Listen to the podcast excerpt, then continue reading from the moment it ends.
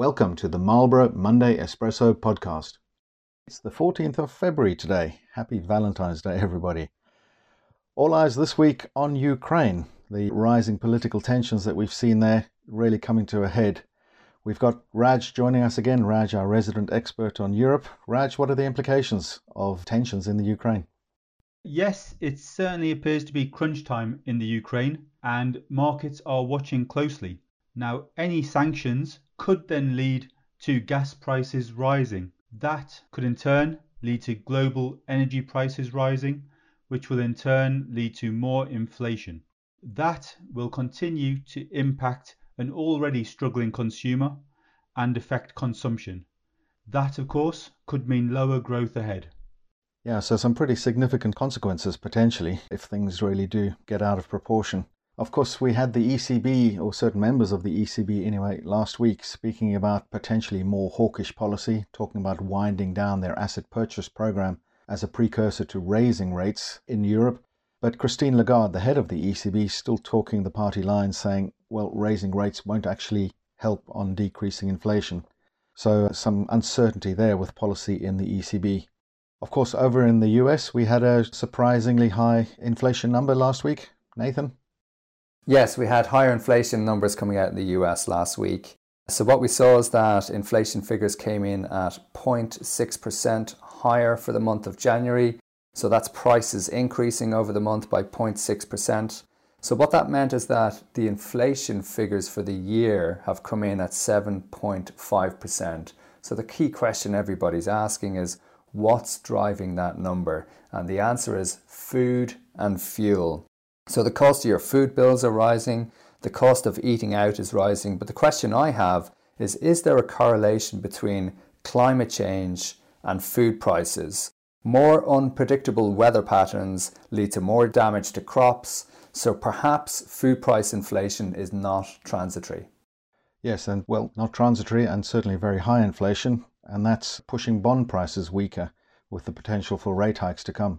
Yeah, so actually if we look at what's happening in markets generally last week, it was actually a good week for equities. So a lot of the equity markets were positive. The F T S E was up over one point nine percent. E M and Asia markets were up over one point five percent, as was Europe. It was the U S which was the laggard. So U S markets were down one point eight percent for the week.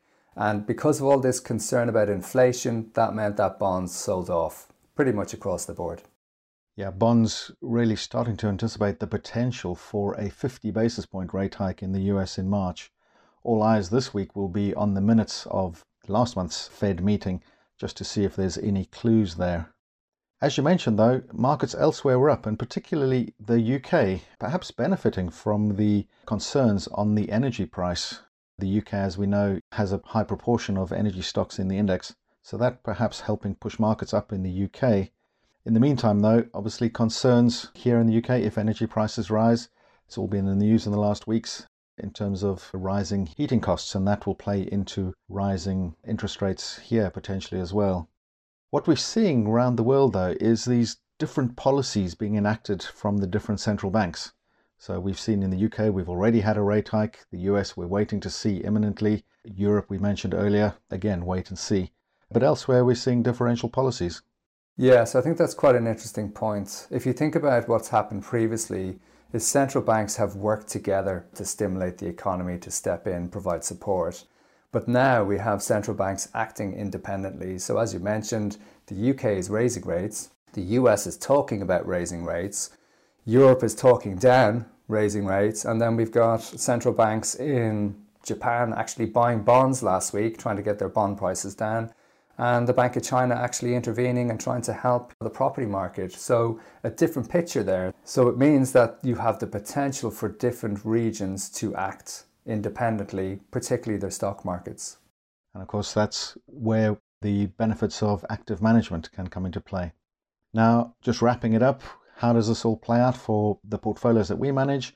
We are overweight in the U K, we are slightly underweight in the U S, so last week's moves certainly played into our hands. And we are also shorter on duration, so underweight exposure to interest rate moves. So again, that's helping performance for us relatively. For us, we're sticking with those positions, not seeing anything at the moment that changes our views. Anyway, an exciting week ahead, and we hope you'll listen again next week. Thank you. Thank you.